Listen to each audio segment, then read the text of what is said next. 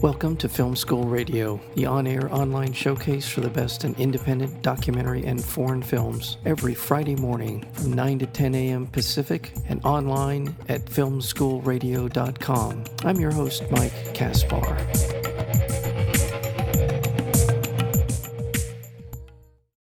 Onoda is a drama based on the true story of Hiro Onoda, the legendary soldier who spent 30 years in the Philippine jungles, refusing to surrender because he was convinced World War II had not yet ended. Camouflaged by leaves and bark, shooting water buffalo for subsistence, Onoda will not believe even the recordings of his brother's voice imploring him to give up. And there's so much more. I'm just going to leave it there because this is a wonderful film called Onoda 10,000 Nights in the Jungle. And we're joined today by the director as well as the co screenwriter of the film, Arthur Harari. Arthur, welcome to Film School Radio. Thank you. Um, as I mentioned to you just before we got started, I remember this news story coming out, and just to utter amazement that someone would have st- would still be essentially fighting World War II so many years later. At what point, after you heard the story, did you decide that this was a project that you wanted to bring to the screen? Very early after I heard of the story. I heard of the story by my father actually when 2013, so it's it's a long time ago now. I was prospecting, looking for a subject for a film. I wanted to make an adventure film, and I would uh, borrow some books in my father's uh, house. Uh, he had some books about solitary sailors or uh, explorers uh, on the North Pole or something, and and I was you know prospecting, but I I wasn't happy with what I was trying writing. And one night I told him about my research and the fact that I was not convinced, and he said, "Well, you can always tell the story of this Japanese soldier stuck on an island for for years."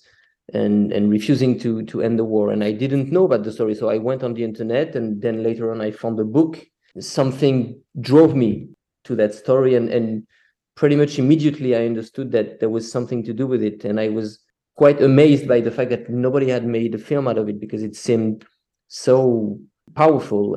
And it was a mix of you know epic and also uh, almost absurd tragedy and, and almost uh, ridiculous uh, adventure so this and this is an element that i'm, I'm very interested by the, the fact that the the the frontier is very thin between something really great and and and and admirable and something almost yeah ridiculous and childish and absurd. So i i and when i read the book every detail was interesting. Every everything was deep and moving and and crazy at the same time. So i was convinced at that time and i think the film does a wonderful job of giving us those elements that you just described the nobility the honor and we see that through a series of the early part of his life the dedication that he committed himself to and to his teacher or major taniguchi who uh, is masterfully played by the way the performance of you know, Ogata right? Issei, yes. Yeah it, it's he just does a wonderful job of giving the credibility to the character to be able for us to be able to believe that this is what he chose to do so yeah. congratulations uh, on not only on setting up the subtext for the film but these wonderful performances as well let's go back just for to review this is world war ii we're talking about so 19 mm-hmm. right 1943 44 the mm-hmm. japanese are essentially in control of this island in the Philippines. Let's mm-hmm. kind of pick up the story a little bit from there.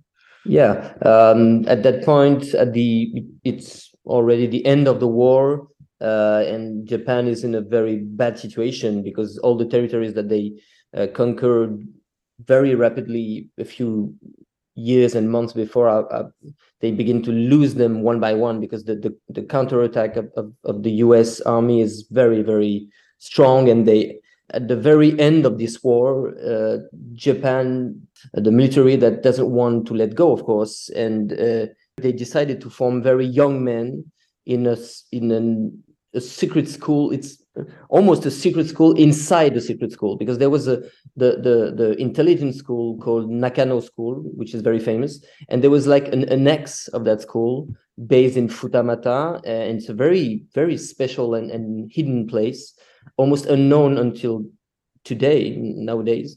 Uh, uh, and for a few months, maybe not more than a year, uh, a bunch of young soldiers, young officers, were trained to a mix of intelligence, guerrilla, what they call secret warfare. And Onoda was one of these young, very young men. He was 22 at the time, uh, trained for a few months. It was very short training, and then sent to a few strategic places in the Philippines, in Guam, in, in Java, places like that, and essentially to try uh, to slow the reconquest by the, the, the, US Army and to try make guerrilla wars, uh, local guerrilla wars on in these places.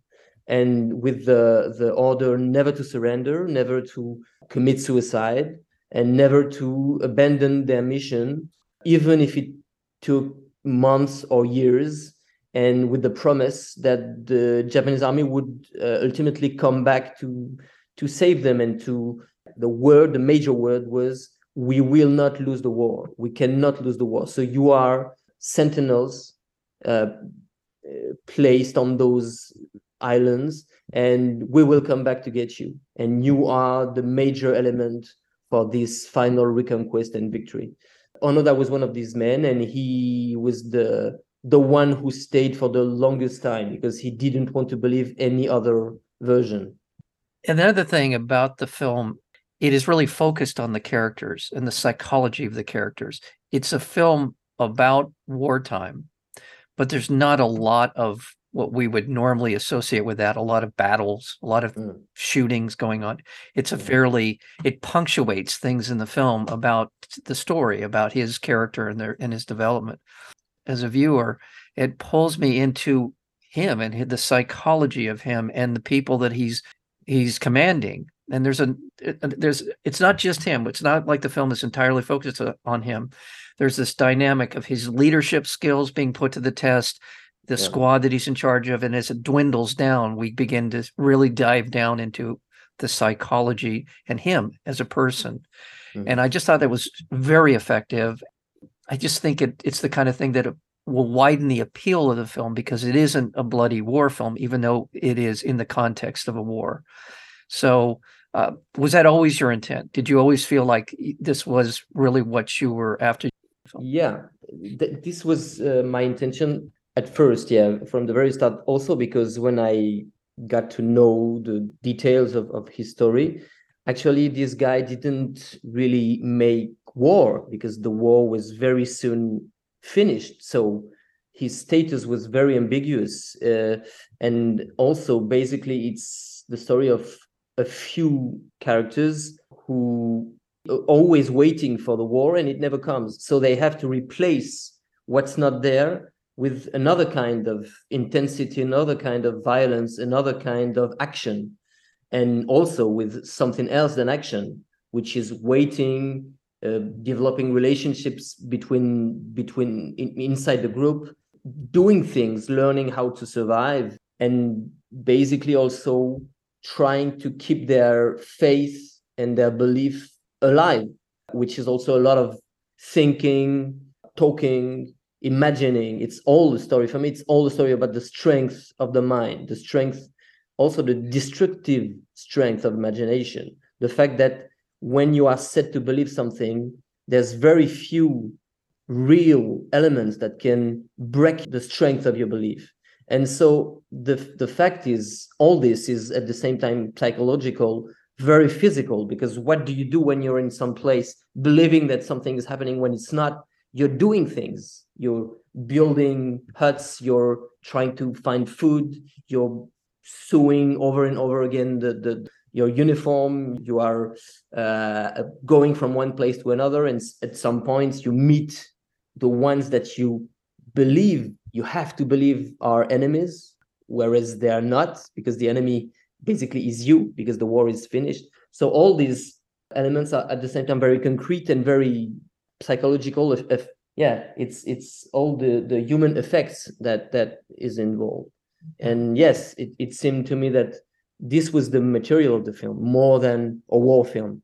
We're speaking with the uh, director as well as the co-screenwriter arthur harari of the wonderful film onoda 10000 nights in the jungle and another thing about what you just said about the character and it starts out with a much larger group of men and as it whittles down to fewer and fewer a lot of these men have decided that this is not for them and mm. they're they're going to pursue their own course and there's a very interesting dynamic as we get down to fewer and fewer how much more important it is for those uh, that are left to believe that everything that would be counterintuitive to their mission is actually reinforcing their mission to yeah. stay there which yeah. again in, that's that's how cults are built that's how we understand this we kind of from an outsider perspective but the value of the film is that we see the day-to-day the, the, the details that bring us to that people that to that mm-hmm. point in in mm-hmm. in understanding it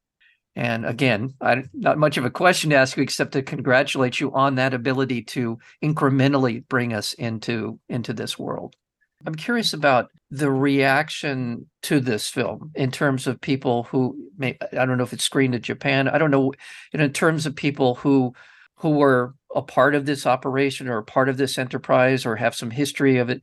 What's been sort of the reaction from people like that? Well, the, the film has been shown and, as a matter of fact, released in Japan uh, one year ago in October 2021. And I could not be there because of the COVID situation, but I had I've had a lot of uh, feedbacks, and it, and there were very good feedbacks actually. The film was, uh, of course, it would. The, the, because of the length of the film and the fact that it's also a for, foreign film, even if it's Japanese speaking, it was perceived as it is, which is a foreign film from the Japanese point of view. And so th- this is a difficult context for, for Japan cinema, which is they mostly see domestic films, but the film was a bit of a success for this in this context. And also the reviews were very were all excellent. And also the the more direct feedbacks that I had were that the film was not it was not really possible to tell that the film was made by a foreigner it was so this this to me was the the, the best uh, com- compliment that I could have because my whole obsession was to be able not to look at the story from far away. My idea was to make a film in which the time element would be forgotten at some point. I wanted people to forget when it was made, who made it, why it was made, and to just be a journey, an experience, a real experience. And of course, the Japanese point of view was essential to that because if they would have noticed that the film was like disturbing in terms of point of view for them as Japanese people, it would have been a failure to me. So I must say it was a great uh, relief for me to learn that. Yeah, the, the film has been shown also in the Philippines, but only once because it was shown. It was not released in the Philippines. It was shown in a festival in Manila, and I've had very few feedbacks. And this is for me the next thing that I would like to know, because obviously it means something very special for Filipino audience. So I would love to be able at some point someday to show the film in the Philippines myself, to be there and to be able to discuss with Filipino audience. One last question. There's one motif in the film of the of the song that stirs up the patriotism and it serves as a counterpoint to a lot of things in the film mm-hmm. sort of is in some ways an introduction to different chapters of the film as well yeah. and you mentioned japanese cinema are there elements that are more traditional japanese cinema style in the film? Do, do, do you an admiration for certain Japanese filmmakers that had that yeah. played into the way that the story was told? Yes, obviously, I was. Um, some of my very favorite directors are Japanese.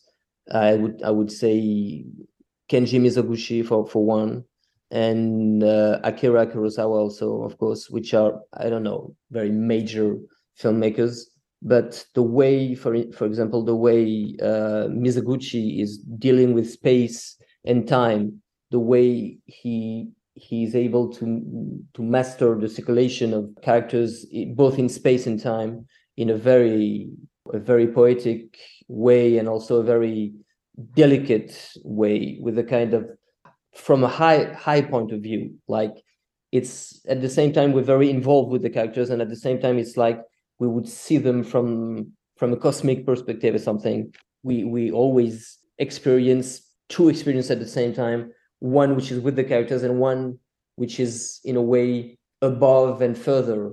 Like it's uh, it's all in perspective with with a kind of cosmic perspective. I, I i'm very sure that i didn't get to that point but it was an inspiration for me. For example there was a, a very interesting use of songs folk songs in a film uh, by nagisa oshima called i don't know the english title maybe it's about Japanese folk song or something. I don't know the, the, the English title, but it's it's the whole film, yeah, in a way, is about the relationship, the cultural relationship between youth and songs in Japan. And it was a bit of an inspiration also. The the the poetic and lyrical aspects uh, of the music are very it's, it's uh, something that fascinates me and also the way you can use a song to tell the story at some points uh, inside the film it's like an unconscious tale that uh, goes through the whole film and from one character to another. It's also a very useful way to link different time periods because it brings back the past. This is why the film opens with the song. Yeah. It's a beautiful film to look at. It's edited beautifully and it's all the elements you want in, in a great film. And uh, my congratulations to you. Uh, and the you. film again is called Onoda 10,000 Nights in the Jungle. And we've been joined today by the director and co screenwriter, Arthur Harari. Arthur, thank you so very much for your time and for your work. You're and uh, look, look forward to another conversation somewhere down the line. So thank you so much. Yeah, me too. Thank you very much.